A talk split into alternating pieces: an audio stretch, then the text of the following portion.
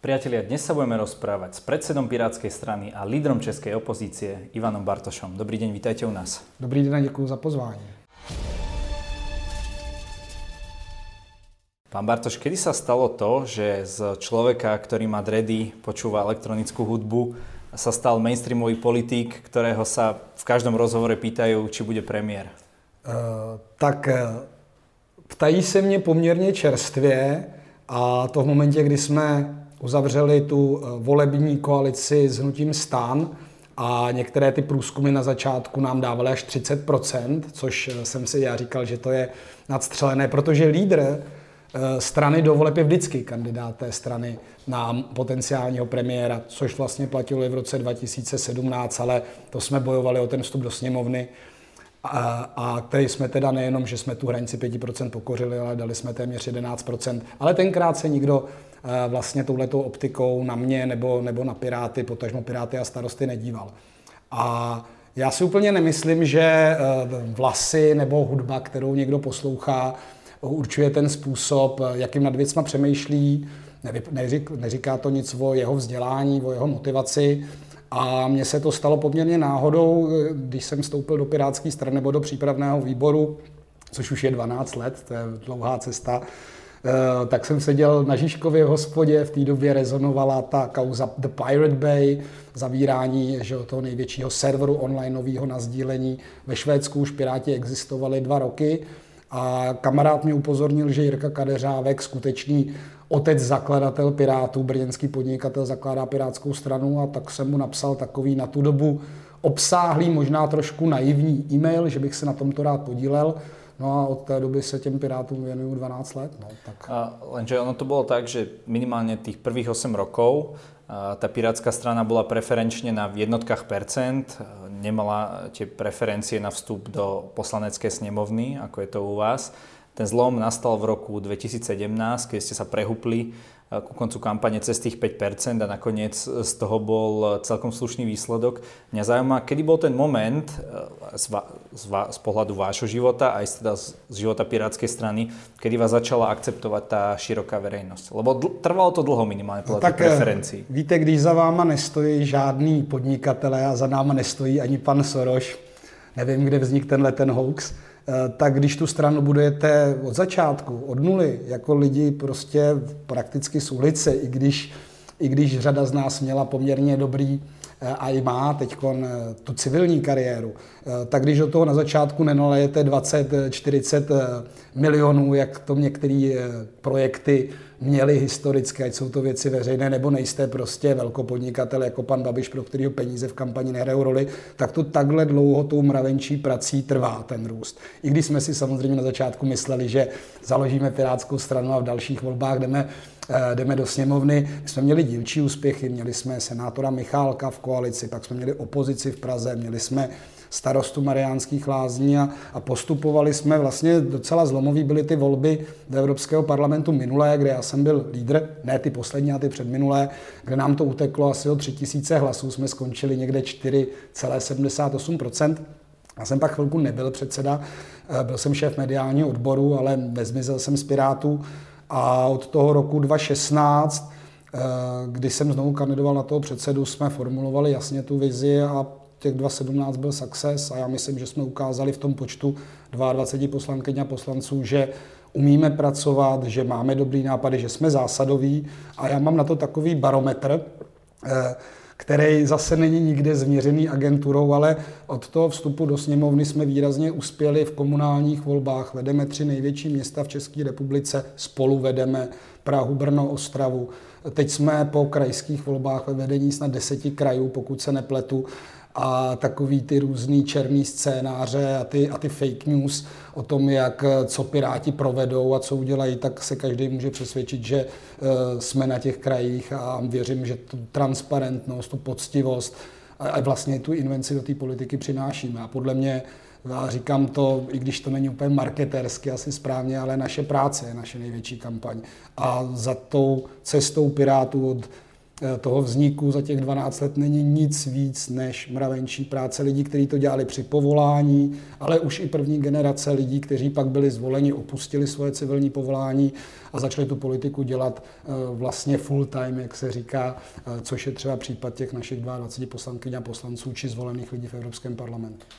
Pripomína vám to trošku tú situáciu, ktorú sme mali my na Slovensku pred predošlými voľbami, lebo tam bol ten hegemón, teda tá strana Smer, a opozičné strany, ktoré e, de facto všetci hovorili o zmene. Aj samotný Smer, on mal také billboardy, že uh, zodpovedná zmena. Takže tá zmena nejako v tej spoločnosti rezonovala. Vašim takým hegemónom je Andrej Babiš, proti ktorému zrejme sa zjednocuje tá významná časť opozície. Vidíte v tomto nejakú paralelu? Tak Andrej Babiš je spíš váš než náš, ale dobře, je to náš premiér. A ten vývoj na tom Slovensku je v čem podobný. Uh, taky potom smeru doteďka uklízíte. Když se podívám eh, třeba v oblasti boje proti korupci, kolik eh, lidí z té oblasti, řekněme, státního zastupitelství a vlastně těch složek, kteří... Zhruba 100 lidí je momentálně vo vazbě? Ve, ve vazbě eh, u soudů a ono to trošku pod, tím, pod tou rouškou covidu to jako zaniká. A i když teď byla ta velká rošáda ve slovenské vládě, tak minimálně ten postup proti tomu prorůstání toho smeru, kde tam prostě jsou ty lidi narafičený a, a vlastně kryli celou dobu tu politiku, kterou jsme reprezentoval, tak tam ten posun vidím. Ale ten, ten protikorupční boj vlastně zaniká, když se koukáme na Slovensko a možná ani lidé to nevnímají tak silně, ale protože prostě byl covid, řeší se finanční otázky, byly tam změny, změny ve vládě u pana Matoviče, takže tam to bylo podobné. Já musím říci, že eh, ještě na Slovensku, a teď nechci, eh, nechci urazit své přátele nebo vůbec, já mám strašně rád Slovensko, rád tam jezdím, vlastně mě mrzí, že ty naše země netáhnou spolu a doufám, že v budoucnu i třeba, když my uspějeme, tak se ta vzájemnost zase propojí, protože si myslím, že jsme si nejbližší země a měli bychom mířit tím liberálním směrem, ne spíš jako se nechat táhnout nějakým maďarském a polském ve V4. Ale vy jste tam měli tu velkou korupční kauzu Gorila a pak musím říct tu tragickou, eh, tu tragickou vraždu novináře a jeho přítelkyně. A to si myslím, že byl zásadní impuls i pro slovenskou veřejnost přehodnotit možná ten postoj, podívat se i pod to, řekněme, marketingové pozlátko těch mocných, kteří nemají limity v té kampani, a myslím si, že to byl důležitý krok na, cestě ke změně na tom Slovensku. A i když to je divočina, teď poměrně i ta vlastně to přeskládání té vlády, tak eh, tam ten posun vidím.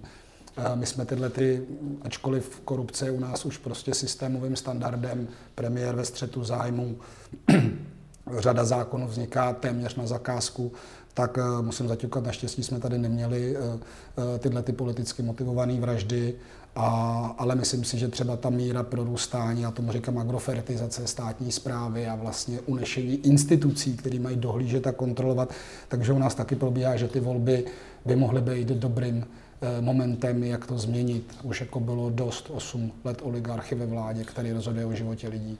Ta hlavná kauza, která se spája s Andrejom Babišom, kterou vnímáme i my na Slovensku, je kauza Čapí hnízdo a vlastne vy, vy hovoríte o, o korupcii, hovoríte o tom aj na sociálnych sieťach, vo vašich prejavoch. Na druhú stranu ten Andrej Babiš stále nie je odsudený. Neviem, či sa proti nemu vôbec vedie to stíhanie, lebo ono to nejako vždycky sa zastaví po, po tých voľbách a dovtedy sa to nestihne rozbehnúť. Takže vlastne, keď dôverujete v inštitúcie, môžete toto vlastne povedať, že je to korupčný človek, keď za nič nie je odsudený? Nemali by sme ctiť prezumciu tak, neviny? Tak spousta lidí Eh, objektivně neproteče tím systémem justice nakonec. Ale eh, Čapí hnízdo je ukázka nekalého chování. My tyhle těch projektů typu Čapí hnízdo přece na Andreje Babiše je daleko víc. K čemu tam došlo? Došlo k vyčlenění firmy, aby pro, po, účelově požádala o dotaci 50 milionů. Pak se ta firma stále byla v tom holdingu, ty peníze dostala. To byla ta dotace to, pre malé to je ta dotace. Firmy. Potvrdil to OLAF, to, což je podle mě dostatečná, eh, dostatečná, dostatečná autorita v této věci. Ve věci střetu zájmu pana premiéra Babiše potvrdila to Evropská komise. My jsme 2019, kdy prostě už jsme nevěděli co, tak jsme podali trestní oznámení na neznámého pachatele, má to jako stovky stran analýzy. Eh, dali jsme to na státní zastupitelství, Myslím, že se k tomu vyjadřovala paní Bradáčová, že to má NCOZ, to je ten slangově se tomu říká antimafiánský útvar, a že to nějakým způsobem teče, tak já věřím, že to nakonec proteče. Když se podívám na jiné země, tak málo kdy se stane, že by ten premiér ve funkci ať to Berlusconi, ať to jsou ve Francii, ať je to třeba i kauzy nyníž bývalého premiéra Netanyahu, tak málo kdy se stane, že je vyšetřován premiér dané země. Myslím si, že to se děje spíše, až když v té funkci není. A samozřejmě i skrze ty státní zastupitele, eh, jako ta, ten, ten systém je pod tlakem, když eh, jsme měli možnost i třeba si vyslechnout, eh, a říkal to i veřejně, zástupce Zemana, pod čemu musel čelit od paní ministrině Benešové, tak samozřejmě skrze tu závislost státní, štátní, vrstní státní zástupce, pro, takže skrze, generální prokurátor. No, takže, když, takže když prostě vám minister spravedlnosti a vláda jako posílá vzkazy přes média, jako, tak to se velmi těžko koná. Tak já věřím, že není správné, aby politik tvrdil, a to já jsem ani nikdy nedělal, a teď se to trošku objevuje v kampani jedné takové rychlokvašky politické, jak všechny jako zavře, nebo že jako ta spravedlnost doteče. No spravedlnost by měla dotýct a, do, a je to tím, že vy nevyvíjíte tlak na nezávislé státní zastupitelství, že nevyvíjíte tlak na justici, ale v zemi, kde prezident a prezident Zeman, to zřešili jsme to mnohokrát, eh, i třeba v médiích, kdy prostě jako říká soudcům, jak by měly dopadnout kauzy, no tak to přece je problém. Takže naším cílem je nezávislá justice, na kterou nejsou vedeny ty politické tlaky, eh, protože i v té kauze Čapí hnízdo, tam jsou přece pan Babiš ty peníze vrátil nakonec jo, do toho Eh, těch 50 milionů, ale z Německa přišlo... Teď za českých korun, českých ne, korun, ne eur, aby ano, jsme... ne eur, ale z Německa přišlo, že tam třeba byla vykázána reklama, která tam evidentně nedávala smysl v daleko jiných řádech, že tam docházelo k nějaký ilegální optimalizaci daní prostě a to dostala na stůl paní ministrině Šelerová, pokud se nepletu ministerstvo financí, aby provedlo kontrolu, nic se nestalo. A to je ta agrofertizace, to je to prorůstání, kdy několik ministerstev, ale i třeba uh, inspekce životního prostředí. Vlastně tam jsou teď všude lidi, kteří jako zabezpečují ten průchod eh, firm pana premiéra tím systémem a to je ta systémová korupce, o které mluvím. Je to teda tak, že dúfate vo volebný zisk v účast na vládě, aby teda přišla spravodlivost aj v tomto?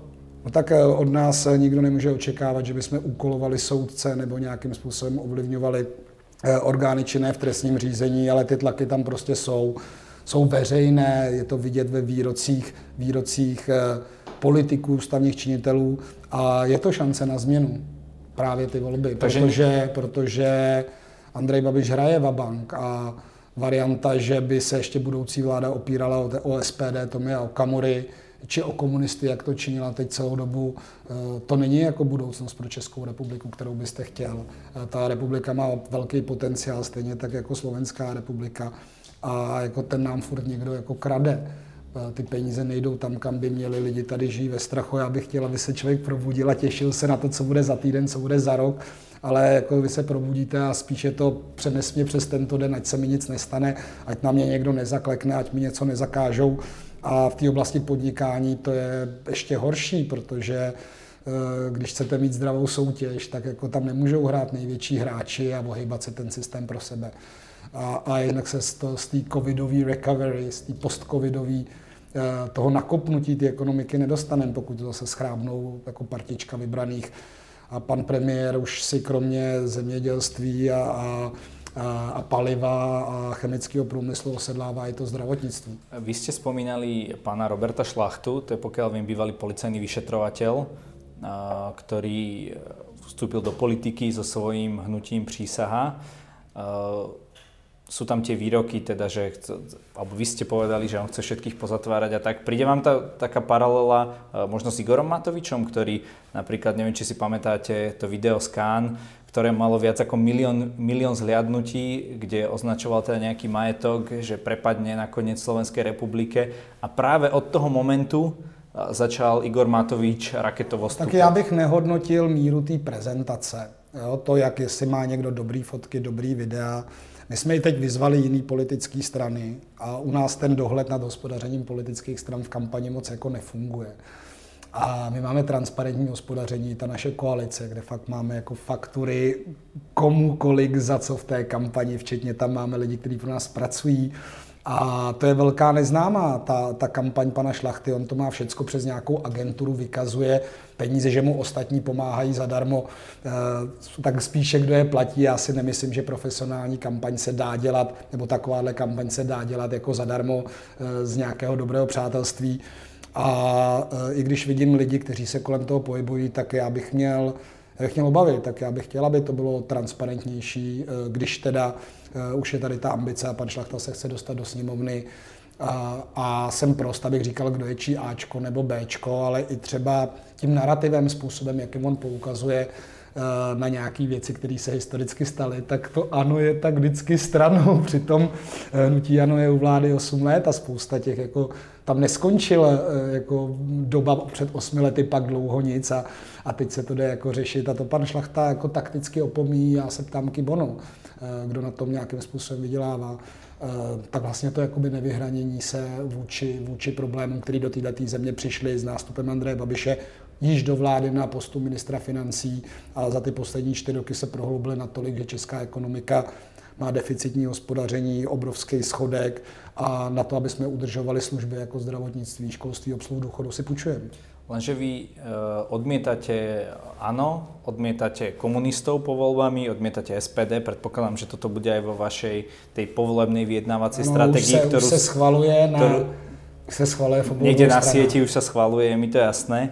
Uh, jediný, kto vám vlastne zostáva, koho ste v podstate ešte nevylúčili z tých potenciálne parlamentných strán, je teda pán Šlachta.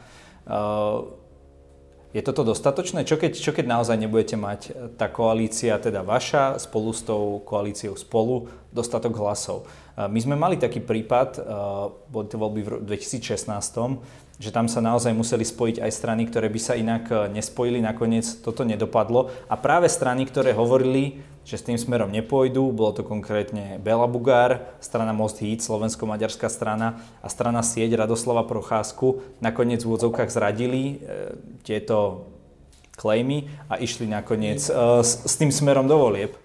Tak, my jsme za nás, jsme jediný strany, teď i v té koalici, ale Piráti to mají od začátku, že zveřejňujeme to povolební strategii a držíme se jí do písmenka.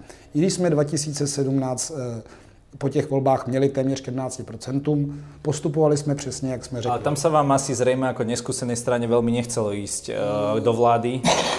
U nás na Slovensku například s tím máme velmi zlé zkušenosti, že keď strana, která novo vznikne a jde rovno do vlády, tak okamžitě zanikne. No a že to nikdo nespochybňoval v momentě, kdy nastoupil Andrej Babiš, protože ti jeho lidé také neměli žádné zkušenosti. A, a v nové generaci politiků Andreje Babiše, což jsou to druhé volební období, Eh, tak ty ministry už tahal celý volební období jak králíky z klobouku. Tu korupčník, eh, eh, vys předposlední ministr zdravotnictví, u kterého se ukázalo, zapomíná jako vykazovat věci.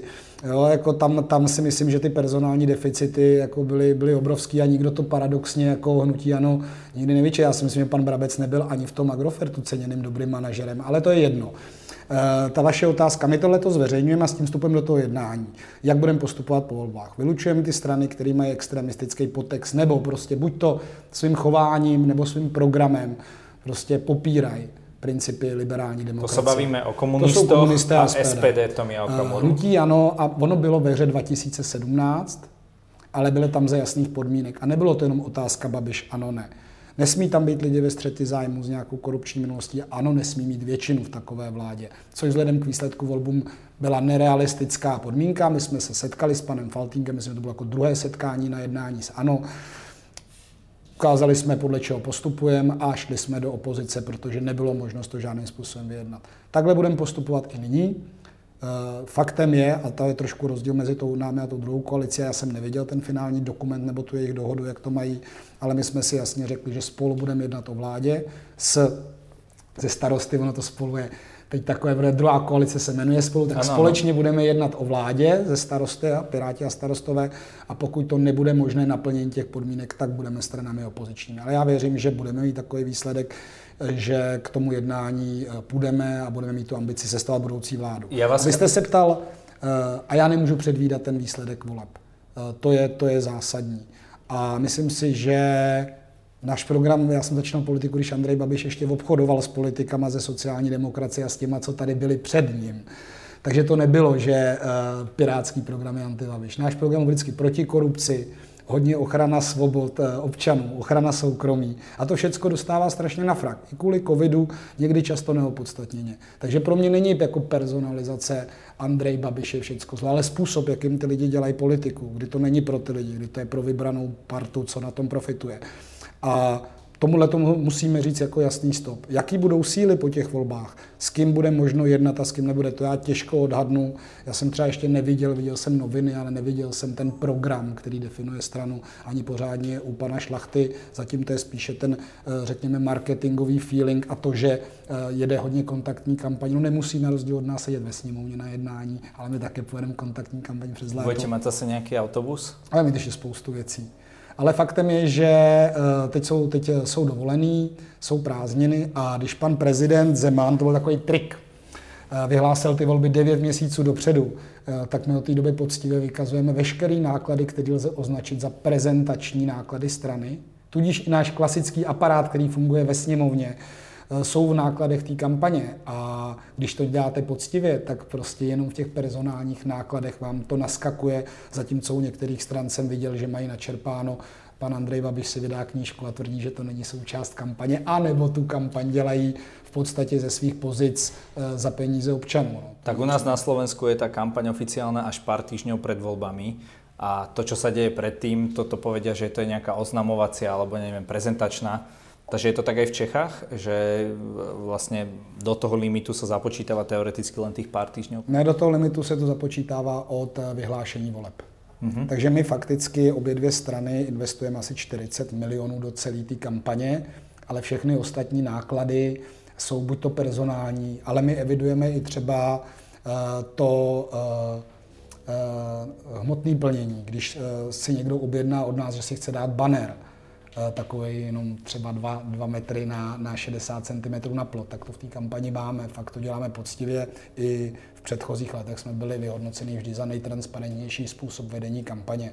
A já si myslím, že ta jako poctivost by nakonec měla vyhrát v tom, jak ten člověk k tomu přistupuje a dělat z lidí hlupáky ještě za jejich vlastní peníze, což se teda děje, protože řada těch uvozovkách vládních projektů je fakticky kampaň pana premiéra, už jen třeba výběrem slov, kde se hodně operovalo eh, s tím šťastné Česko historicky, dělo se to i v covidu. Eh, lepší Česko byl najednou jako plán, který prezentovalo ministerstvo, mm. přitom to se snad tak jmenují ty noviny, co premiér vydává. Eh, takže mi to fakt chcem dělat poctivě, já si myslím, že to ty lidi ocení. U nás na Slovensku momentálna téma, ktorá najviac rezonuje, je očkovanie a očkovacia kampaň hlavní opoziční lídry, pán Pellegrini a pán Fico, e, sú nezaočkovaní, viac alebo menej odrádzajú od toho očkovania svojimi výrokmi. Vy, na, vy v Čechách to tu máte ako? E, čo, čo hovorí pán e, ako opoziční lídry, pan Fiala, potažmo, tak já potažmo jsem, vy na očkování podporujete to, alebo... Tak já jsem, ano, my jsme pro a od začátku i když ten covid vlastně začal. My jsme představili vládě program na rok a půl, plán, podle kterého lze postupovat v těch jednotlivých fázích té pandemie. A ať už se jednalo o kompenzace pro lidi, co zůstávali doma s dětskama, tak jsme vždycky byli konstruktivní. Akorát no, ale vláda... asi ste, než, prepačte, ale asi ste nečakali, že celý rok půjde vláda podle toho, čo ne, im opozičné strany ne, povedia a vy spou... si potom budete ne, brať spousta, ten kredit. Ne, ale spousta věcí se nakonec třeba podařila prosadit, akorát to přišlo o tři měsíce později. A na tu eh, vlastně, a ta vláda tím, jak, eh, víte, eh, vůle lidí se třeba omezit nebo poslouchat nějaká nařízení je přímo dána, jakou důvěru máte v ty, kdo ta nařízení sestavují, nebo i kdo po vás něco žádá, kdo vám ty věci vysvětluje. Vláda ještě před měsícem vyšel ten průzkum, měla důvěru 19%. To historicky nejméně. Když se podíváme na ty veletoče roušky, nandat roušky, sundat, školy otevřít na týden, a teď je kampaň krajské volby, teď všecko rozvolníme a pak vlastně jsme měli těch 30 tisíc mrtvých. Jako když nemáte důvěru těch lidí, tak těžko budete něco řídit. U té očkovací kampaně, o které jsme hovořili od počátku, tam ta důvěra byla zásadní. A my jsme řekli pro Piráty, a i starosty byly důležité ty 3D. Dostupnost, aby ten, kdo se chce očkovat, to měl dostupné.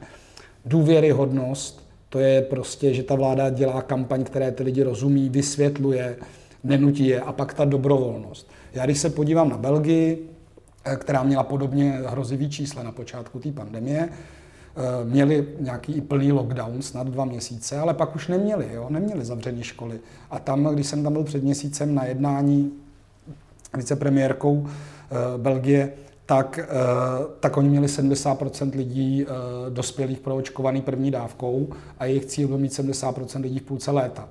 A já jsem se nechal očkovat, moje manželka se nechala očkovat. Já jsem svý důvody, proč to dělám, sdělil, dal jsem mi post a dlouhodobě si myslím, že eh, je to cesta, eh, jak se z té pandemie dostat. Bohužel i třeba v té oblasti dezinformačních serverů eh, se vypne to, co jede dlouhou dobu a nasadil se covid, vznikla spousta, spousta dezinformací. A my jsme přicházeli s tím, že třeba by bylo dobré aby lidé, když nemají důvěru v nějaký typ vakcíny, tak si v té očkovacím centru jako mohli třeba vybrat, což byla ta poměrně masivní, i když ne úplně na číslech založená antikampaň proti AstraZeneca, kdy v momentě asi 17 milionů eh, dávek vydaných, eh, tam byly menší desítky eh, identifikovaných případů trombózy, ale fakt s tím musíte umět jako pracovat ve smyslu, ano, člověk může mít kontraindikace, ano, někdo může mít predispozice a nemůže se z nějakého důvodu nechat očkovat. A i v té věci eh, toho, řekněme, bezpečí na evropské úrovni, tak jsme vždycky řešili, a to ta Česká republika furt nemá ani vyjasněno, aby eh, byly vždy rovnoceni brány ty lidé, co jsou očkováni, lidé, kteří mají PCR test platný v danou chvíli, i v tom takzvaném covid pasu, ale i lidi, co mají protilátky. A u nás třeba Rakousko akceptuje protilátky. Já znám spoustu lidí ze zdravotnictví, kteří si ten testují asi 420 korun, kteří si opakovaně dělají ten test na protilátky, ale nikdo jim ho nehradí a nemohou to použít vlastně eh, v tom vyrovnání, třeba když jedou do ciziny, kde by toto mělo být akceptováno.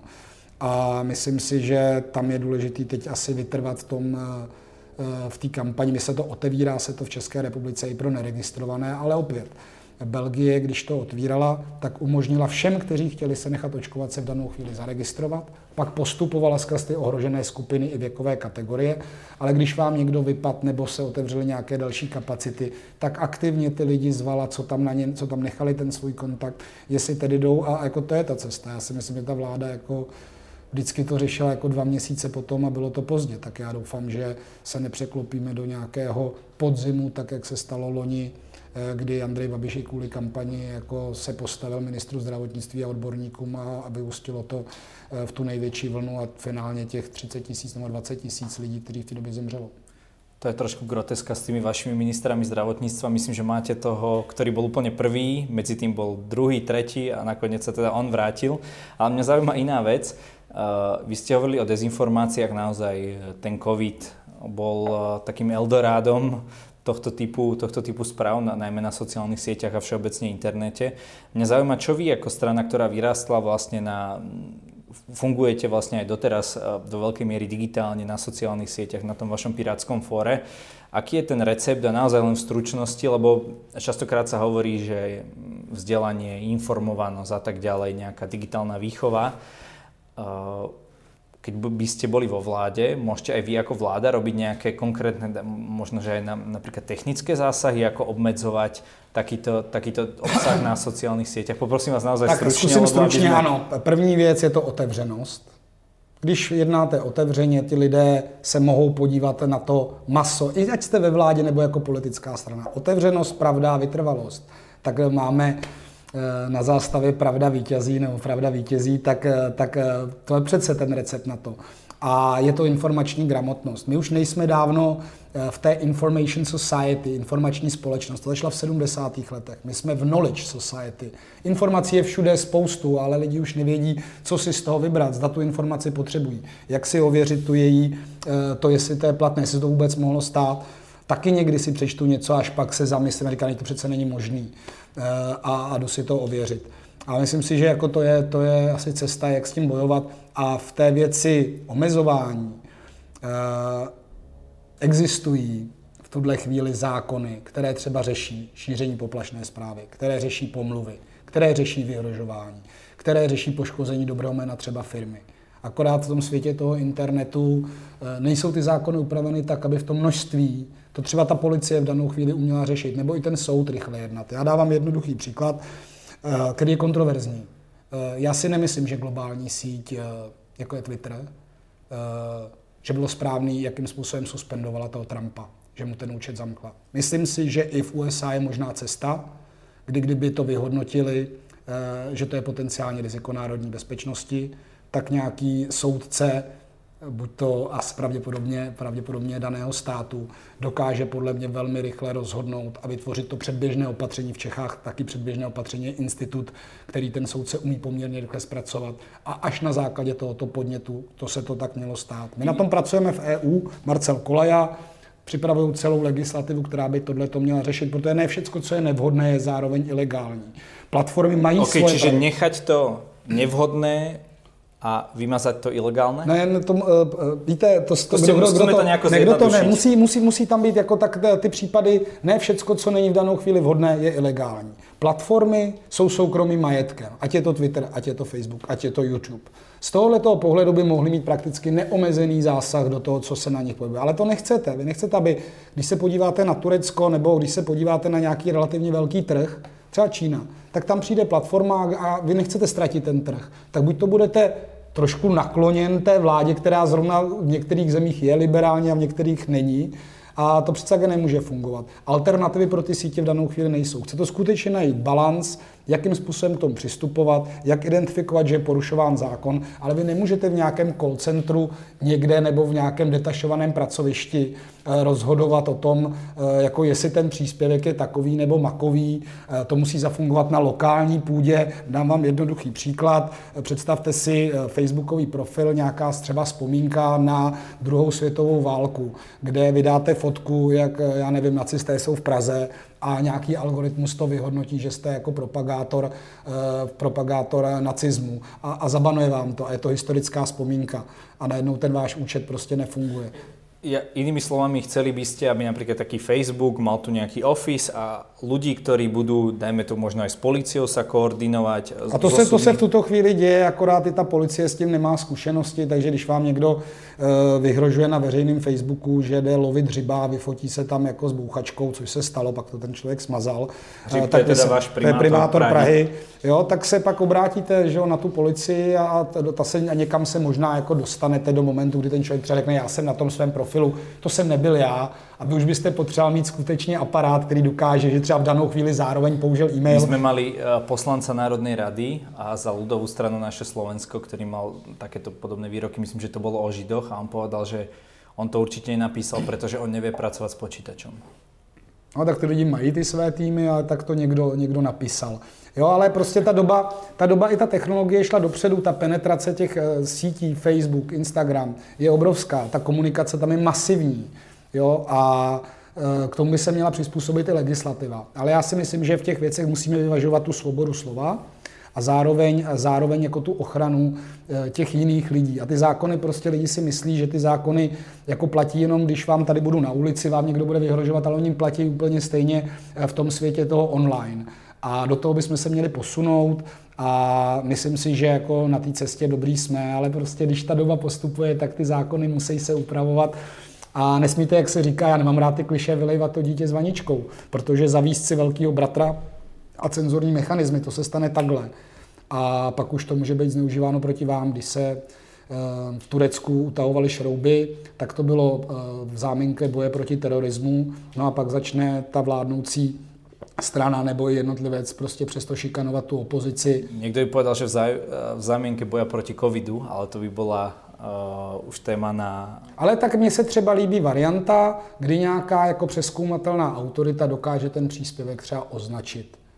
Jo, jako a mít tam nějaké odůvodnění, což vy si potom vyhodnotíte jako čtenář, přečtete si k tomu nějaký druhý názor. A prostě ta svoboda slova není absolutní, naráží na platnou legislativu, jak u vás, tak u nás. Samozřejmě. Prostě jsou věci propagace, propagace, eh, hnutí vedoucí k omezování lidských práv, šíření poplašné zprávy. Ostatní někteří poslanci eh, v tuhle tu chvíli jsou vydáváni za to, že třeba hovořili o, o umyslném zabíjení lidí ve zdravotnických zařízeních v České republice, eh, nepodáváním nějakého experimentálního jako léčiva a podobně. Pan Bartoš, Každý v našej relácii môže na záver niečo odkázať našim divákom. Nech sa páči, tu je vaša kamera.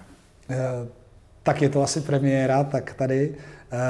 E, já jsem už to zmínil, já si myslím, že e, strašně jsme všichni nahlas, že lidi na sebe moc křičej, ať v tom virtuálním světě nebo v reálném, a pak vlastně neslyšejí, co jim ten dlouhý říká. Tak já bych možná chtěl, aby jsme to, jak Česká republika, tak i lidi na Slovensku se víc poslouchali a možná tam našli něco, eh, co nám teď uniká a táhli to i po tom covidu prostě dál, aby se ta společnost odrazila od země a, a aby jsme se skutečně měli líp, protože si myslím, že se to lidi zaslouží.